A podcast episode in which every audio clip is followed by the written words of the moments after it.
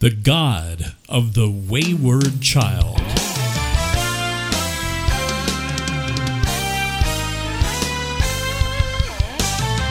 Welcome to Cutting It Straight with Pastor H.B. Charles Jr., author, pastor, teacher at Shiloh Church in Jacksonville and Orange Park, Florida. Luke chapter 15, verse 3 through 32 records Jesus' response to these grumbling critics by telling the parables of the lost sheep, the lost coin, and the lost son. Today, Pastor Charles will show us that the Father allowed his Son to take advantage of him, but the Father eagerly awaited his Son's return, and the Father freely restored his Son with joy. Today's message The God of the Wayward Child. And now, here's Pastor H.B. Charles Jr. As you take your Bible, turn with me to Luke 15. We've been studying Luke 15 under the title and theme Lost People Matter to God.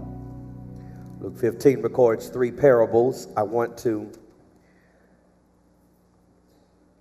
begin a study of this parable, which will take me three weeks in total. It's a three dimensional story. There is here an emphasis on a lovesick father, a prodigal son, and an elder brother.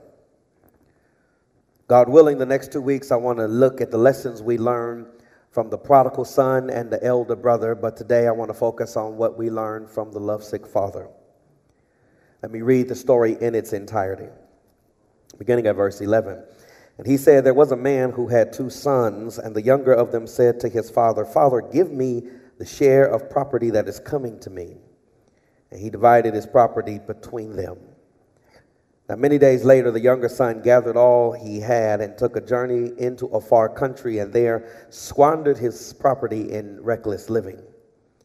And when he had spent everything, a severe famine arose in that country, and he began to be in need. So he went and hired himself out to one of the citizens of that country, who sent him into his fields to feed pigs. He was longing to be fed with the pods that the pigs ate, and no one gave him anything. But when he came to himself, he said, How many of my father's hired servants have more than enough bread, but I perish here with hunger? I will arise and go to my father, and I will say to him, Father, I have sinned against heaven and before you. I am no longer worthy to be called your son. Treat me as one of your hired servants. And he arose and came to his father, but while he was still a long way off, his father saw him and felt compassion, and ran and embraced him and kissed him. The son said to him, Father, I have sinned against heaven and before you. I am no longer worthy to be called your son. But the father said to his servants, Bring quickly the best robe and put it on him put a ring on his hand and shoes on his feet, and bring the fattened calf and kill it, and let us eat and celebrate. For this my son was dead and is alive again. He was lost and is found. And they began to celebrate. Now his older son was in the field, and as he came and drew near to the house, he heard music and dancing. And he called one of his servants and asked what these things meant. And he said to him, Your brother has come, and your father has killed the fattened calf because he has received him back safe and sound. But he was angry and refused to go in. His father came out and entreated him. But he said to his father, Look, these many years I have served you, and I have never disobeyed your command, yet you never gave me a young goat that I might celebrate with my friends. But when this son of yours came, who has devoured your property with prostitutes, you killed the fattened calf for him. And he said to his son, Son, you are always with me, and all that is mine is yours. It was fitting to celebrate and be glad, for this your brother was dead and is alive. He was lost and is found. Amen.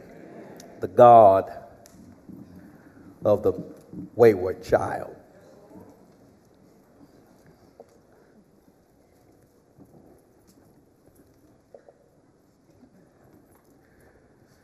Luke 15, verses 1 and 2 establish the setting of the text. Now, the tax collectors and sinners were all drawing near to him, and the Pharisees and the scribes grumbled, saying, This man receives sinners and eats with them. The notorious, outcast, irreligious, and sinful gathered to hear Jesus teach. Representatives of the religious establishment are also there. They too want to hear Jesus teach to catch him saying something they can use against him. Better yet, they catch him doing something to discredit him. Jesus shared food, friendship, and fellowship with the cast of ragamuffins around him thinking erroneously that they have a monopoly on God. The religious leaders conclude that Jesus could not be a man of God, much less the Son of God, because God would not receive sinners and eat with them. So they thought. Luke 15, verses 3 through 32, records Jesus' response to the grumbling religious leaders. He responds with three parables. Verses 4 through 7 is the parable of the missing sheep or the lost sheep. Verses 8 through 10 is the parable of the lost coin. Verses 11 through 32 is the parable of the lost son. These three parables make one point lost people matter to God. In that sense, these parables stand together. To not consider them in their entirety is like getting to the movie late or leaving early. You miss something because you didn't see the whole thing. The three parables make one point. In fact, they share a common outline. In each parable, something is lost. In each parable, it is found. And in each parable, this is the punchline of Luke 15, a party is thrown to celebrate that what was lost is now found. Really, that's the emphasis of the chapter. The religious leaders ask Jesus, if Jesus really knows God, why is he partying with sinful people? Jesus asks in reply, if you really know God, why haven't you joined the party? Lost people matter to God. These three parables stand together, but they, they must not be so joined at the hip that they cannot stand alone. They make beautiful music together, but they also sing sweetly as soloists. Though sharing a common theme, there are nuances in each of the parables that make them unique. In each parable, there is a different protagonist or main character. In the first, it is a shepherd. In the second, it is a woman. In the third, it is a father. In each parable, something different is lost. The first, it is a sheep. In the second, it is a piece of silver. In the third, it is a son. In each parable, the lost thing has a different proportional value. The sheep is one of 100, the coin is one of 10, the son is one of two. In each of these parables, the lost thing gets lost in a different place. The sheep gets lost in the wilderness. The coin gets lost, wait for it, in the house. The son gets lost in the big city. In each of these stories, the lost thing has a different nature. The shepherd is a dumb and defenseless animal. The coin is an inanimate object, but the boy is a free moral agent who can choose between right and wrong. In each parable, the lost thing gets lost for a different reason. The sheep gets lost because of its carelessness. The coin gets lost because of the negligence of another. The boy is lost by miscalculation. He miscalculated how fast living, loose women and fair weather friends can quickly deplete a small inheritance. And in each parable, the protagonist responds to the lost thing a different way. The shepherd responds with determination, looking until he finds the sheep. The woman responds with thoroughness, cleaning the house until she finds the coin. But the father responds with patience, waiting for his son to come home. You see, the parables are, are united and unique at the same time. They, they all reach the same address, they just take different streets to get there. This is an important preface to the third parable because when we get to the parable of the prodigal son, we often forget its symmetry with the first two parables. Because this third parable is longer and more dramatic and, frankly, better than the first two. We forget that simply here, Jesus is making the point he has been making in this chapter lost people matter to God. Jesus now makes that point for the third time in this chapter by describing what happens when a love-sick father responds to a wayward son who refused to do right. And for the record, this story is about the father. Robert Farrar Capon calls this one of the so called misnamed parables. We call it the parable of the prodigal son, but it is not about the son. Verse 11 tells us there was a man who had two sons. The man, the father, is the star of the story, not the prodigal son. The prodigal son is significant only to the degree that he demonstrates the love of the father. And for reason, he is no more important than the elder brother. The father is the star of the story, not the prodigal son. And in fact, if I was giving awards for the best actor in a supporting role, it would not go to the prodigal son or the elder brother. It would go to the fattened calf. You giggle, but read the story again. That's the point of tension. The party did not happen when the boy came home, the party happened when they killed the fattened calf. And the elder brother is not mad because the boy came home. He probably expected it. He's mad because he never got a young goat to party with with his brothers. But when his brother came home after wasting the daddy's money on prostitutes, I don't know how he knew that, but he was mad that when the boy came home, the father killed for him the fattened calf. The, the fattened calf is the Christ figure of the parable. But the star of the story is the father. The, um, the prodigal son speaks to the tax collectors and sinners in the crowd. The elder brother speaks to the scribes and Pharisees in the crowd, but the Father is the one who's doing the talking. And the Father in this story is meant to give us a sense of the heartbeat of God toward the lost. Consider with me three features of the Father's love for his wayward child.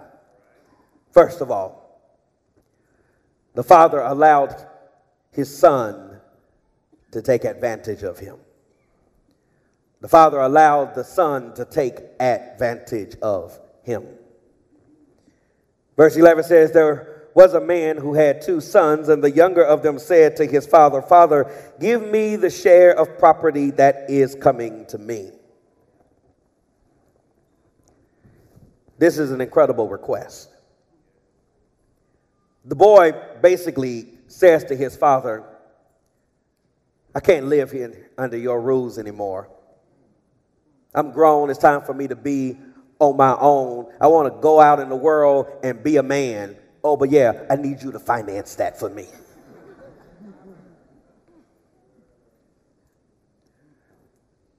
But he's not just asking his father to finance his independence, as crazy as that alone is. He is specifically asking for the share of property that is coming to me. In the custom and culture of the day, upon the father's death, this boy would get one third of the father's estate. He is not just asking for money, he is asking for the money from the will, from his inheritance. He is saying to his father, in essence, Daddy, as far as I'm concerned, you can drop dead right now. I'm tired of waiting on you to die. Just execute your will and give me my money so I can get on with my life. If there's anything more remarkable in this story than the boy's request, is the father's response. If this was my daddy's house, this would be a short story in the truest sense of the word. the boy made this ridiculous request, and then the next line would read, and the old man slapped the boy in his mouth and sent him to his room, the end. But the text says here in the end of verse 12 that the father divided his property between them. He executed his will. I want you to get this. For all intents and purposes, he becomes legally dead to his son and gives him his inheritance. Verse 13 says, Not many days later, the younger son gathered all that he had. He packed up all his stuff, all his jeans and Nikes and Xbox games. And he got all his stuff because he didn't intend to ever come back. And he took a journey to the far country where he wasted this money in reckless living. The issue is not the reckless living. I think the point of that 13th verse is where he went, the far country. You won't find that in a Bible atlas or a map of the ancient Near East. The issue is not geography. The issue is that the far country was where the daddy was not. He took his daddy's money and got as far away from his daddy's house as he could. Why did he do it? We, we know why the boy did it.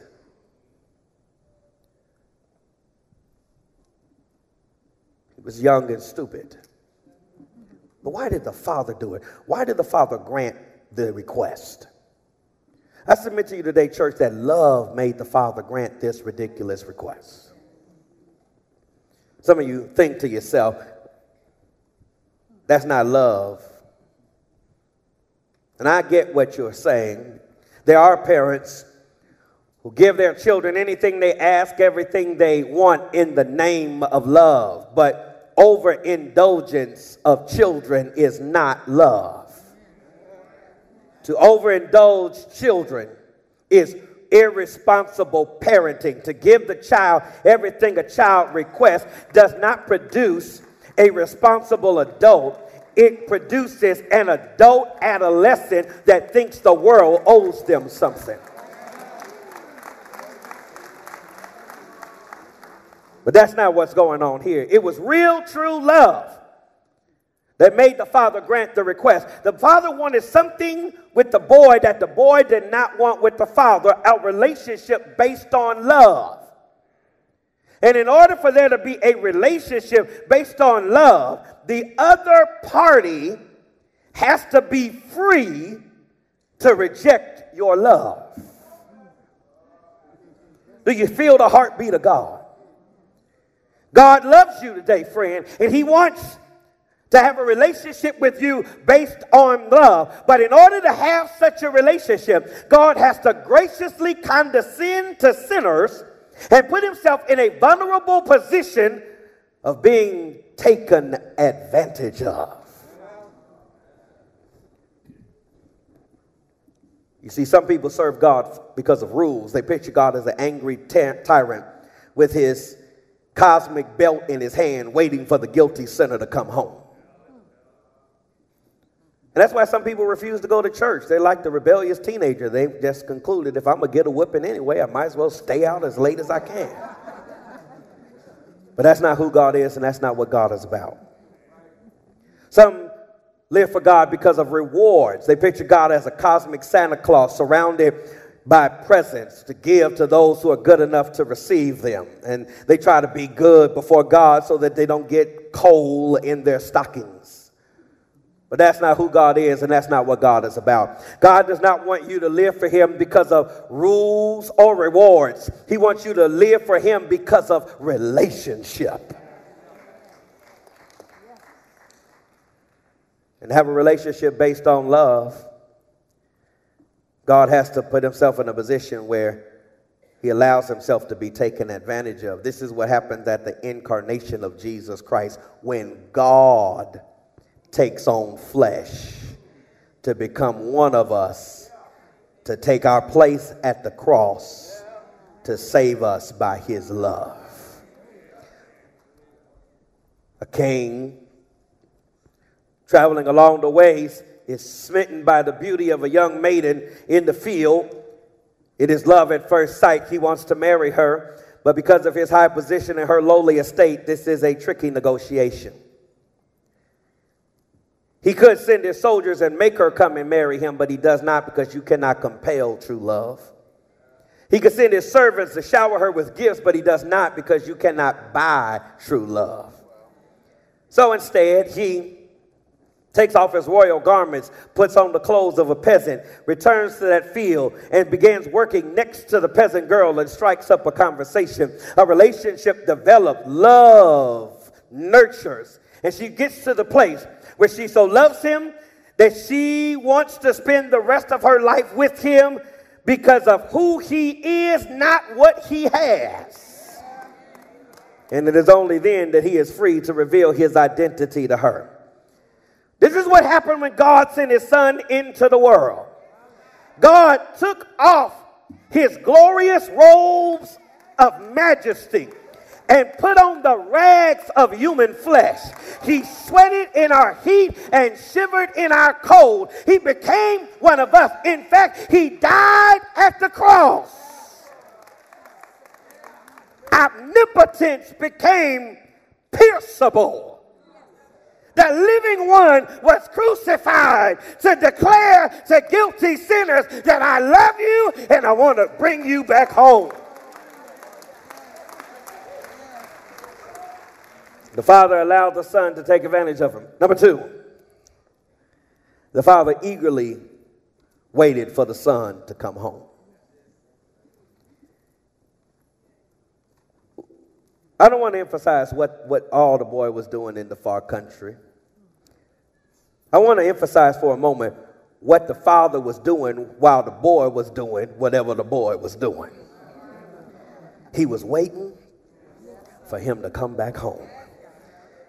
And friend, I want you to know whoever you are, whatever you've done, no matter how far you've gone away, God is waiting on you to come home. There is good news and bad news there. Let me give you the good news first. The good news is God is waiting for you to come home. The boy goes off into the far country, wastes his inheritance on reckless living runs out of money. And as you can imagine, when he runs out of money, he runs out of friends.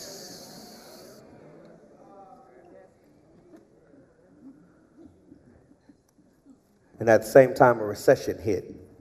In the agricultural language of the text, a famine hit the land. And there was no job. One local man in the country offered him a job. It's the only job he could get feeding swine. Remember, this is a Jewish story. The lowest this boy could go is to take a job feeding unclean pigs that the law said don't touch. But the text says not only does he accept a job feeding pigs, but he is at the stage being so hungry that he wants to fight the pigs for their slop. But verse 17 says he came to himself. And when he came to himself, he decided to go home. Let, let me skip ahead. He goes home negotiating a way back into the house. I, I can't come back in and get my old room, but if I can get a job, at least I can get in the kitchen. But little did he know when he got there, his daddy had been waiting on him. His dad had been watching for him. His dad kept the door open. His dad made sure there was always a plate for him at the table. The dad made sure that his bedroom was still ready. Do you get what I'm trying to say, church? I'm trying to say it doesn't matter who you are, what you've done, God still loves you. God still cares about you. God wants to welcome you back. God wants to give you another chance. God wants to extend to you his amazing grace. He's waiting on you to come home. A teenager had gone through a rebellious season. It had gotten worse and ended with a climactic argument with his parents. He said things a child should never say to his parents, no matter how old they think they are. He stormed out, but soon became sorrowful about his ways and words, and wanted to come home, but thought that he had crossed a line that could not be retrieved. So he wrote a letter and left a note while his parents was at work, apologizing, begging for their forgiveness, asking to come back home, but admitting that he couldn't take rejection personally, is why he wrote the note. He said, After school tomorrow, I'm going to pass by. And if all is forgiven, I, I want a sign. Would you go in my room and get those blue sheets off my bed and hang them on the line in front of the house? And if I see the blue sheets, I'll know that I'm welcome to come home. If I don't, I'll keep going and won't bother you anymore.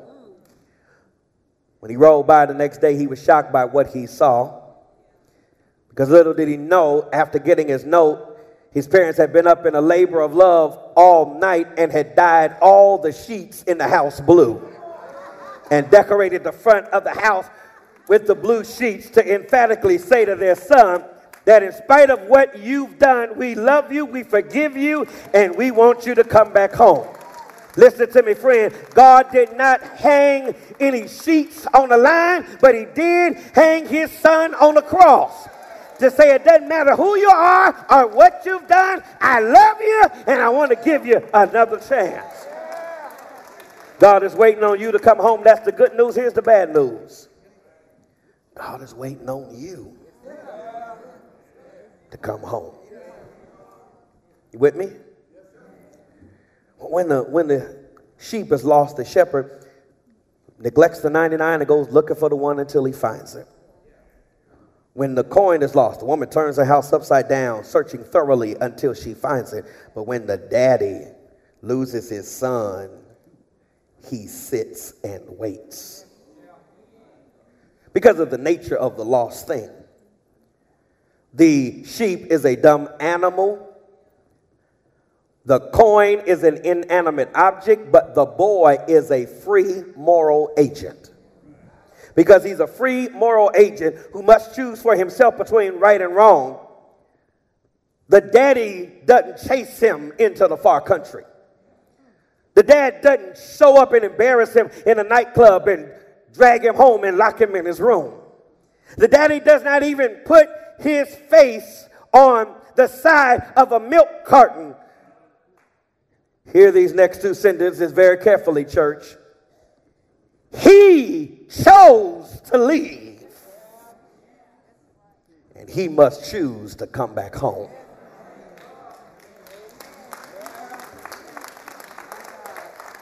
God is waiting on you, but you must choose to come back home. After a good business deal, the man went to the bank to cash this sizable check from a multimillionaire only to be surprised by the teller who told him he, she could not cash that check.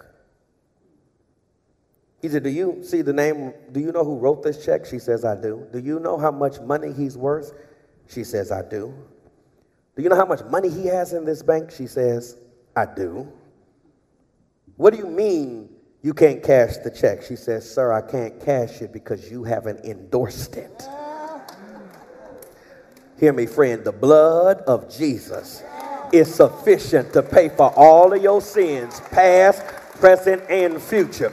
But you must endorse the check by faith. You must decide to come back home to God. You must run to the cross and throw yourself on the mercy of God and trust the blood and righteousness of Christ for salvation. I got good news for you. It don't matter how far in the far country you are today, if you run to the cross, you'll find God is waiting on you.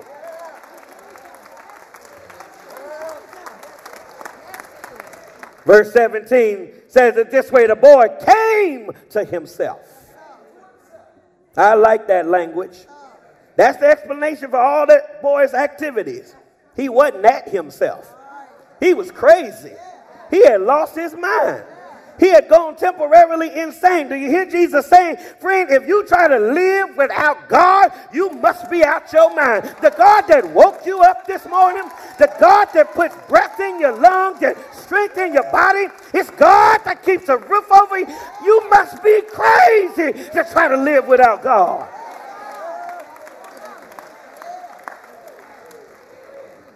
But he woke up and said, I don't have to be what I've been because my daddy is who he is.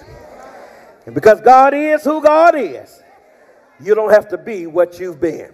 If any man be in Christ, he is a new creation. Behold, the old has passed and the new has come.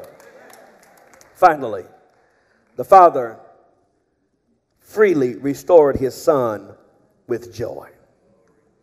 The boy comes home practicing a speech to negotiate himself back in the house. Father, I have sinned before heaven and against you. I'm no longer worthy to be called your son. Treat me like one of your hired servants.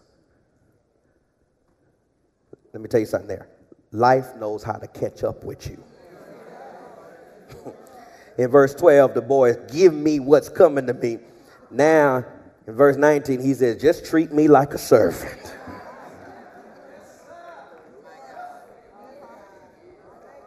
But when you get to verses, verse 20, the Bible says the father saw him and ran to him.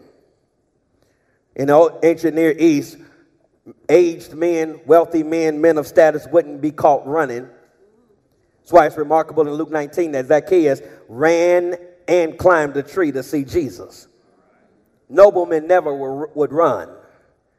But here we find this rich man running to his wayward child. Jesus is giving us again the heartbeat of God. God would rather lose his dignity than lose his children. He hugs him and kisses him and says, It doesn't matter what you did, I'm just glad you're home now. Aren't you glad God don't treat us the way people do? Aren't you glad God don't treat us the way church people do? Aren't you glad God doesn't hold over us every mistake? We are restored not because what we do for God, we are restored because what God does for us by amazing grace. He restored them freely and then joyfully. I'm at verses 22 through 24. He says to the servants, Go get the best robe and put him on him. Quick, go get the best robe. Will you notice what he doesn't say? He doesn't say, clean him up before I let him come in the house. Mm-mm. Y'all go in the house and get a robe. Not just any robe, the best robe. And to get the best robe, they would have to go into the daddy's closet. He's saying, go get my robe and put it on him. This is how we get to heaven. Though we dirty and filthy, we've been covered by the righteousness of Christ. My hope is built on nothing less than Jesus' blood and righteousness. I dare not trust the sweetest frame, but wholly lean on Jesus' name. On Christ, the solid rock I stand. All of the ground is sinking sand put a ring on his finger, signifying his authority in the house. Go put some sandals on his feet. Servants go barefoot, sons wear shoes. And I know y'all think I'm crazy because all this time I've been overfeeding one calf. Today is D Day for that fat calf. Go kill the fatted calf so that we could throw a party to celebrate that my son was lost and now he's found, he's dead, and now he's alive. And here we are again at the punchline of Luke 15, the celebration of the recovery of the lost. The religious leaders ask if Jesus knows God, why is he partying with sinners? Jesus asked, if you know God, why haven't you joined the party? I stood here today to say to the Shiloh Metropolitan Baptist Church, join the party. None, none of us are in the house because we so good or holy or righteous or just or upright. All of us who made it back into the Father's house rolled in on amazing grace. How dare you be judgmental? How dare you be critical? How dare you look down at others who have fallen? When you look back over your life and see what grace has done for you, you ought to join the party.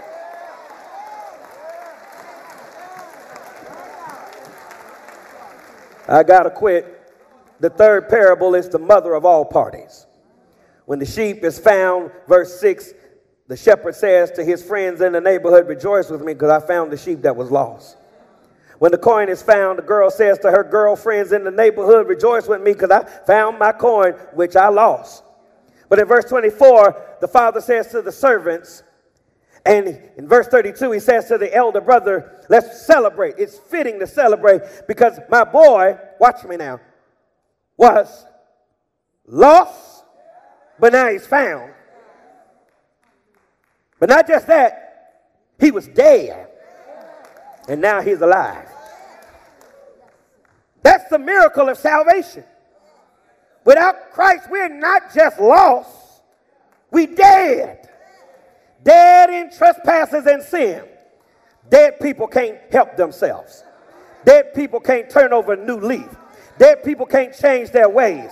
Dead people can't start all over again. Dead people can't pull themselves up by their own bootstraps. Dead people don't need religion, they need resurrection. And that's the miracle of amazing grace. We ought to celebrate because we were dead, but by the blood of Jesus, we have been born again. They celebrated because what was dead was alive. But they also celebrated because what was alive died. The party didn't start when the boy came home. The party started when they killed the fatted calf. And the fatted calf is the Christ figure of the parable. Without the fatted calf, there wouldn't be a party. And if it wasn't for the living one who died on our behalf, on a hill called Calvary one Friday, you and I wouldn't have a reason to celebrate. But thanks be to God, He lived for us, He died for us, and He rose again for us.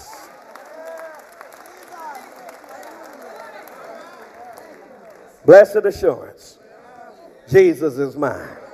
Oh, what a foretaste of glory divine, heir of salvation, purchased of God born of his spirit, washed in his blood. This is my story. But does anybody else got a similar story?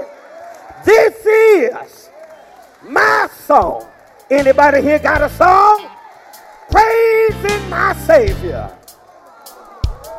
You ought to join the party, church. God be blessed. Thanks for listening to Cutting It Straight with Pastor H.B. Charles Jr.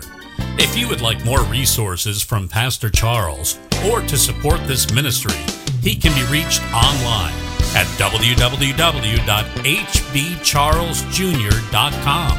That's hbcharlesjr.com. Join us again for Cutting It Straight, and God bless.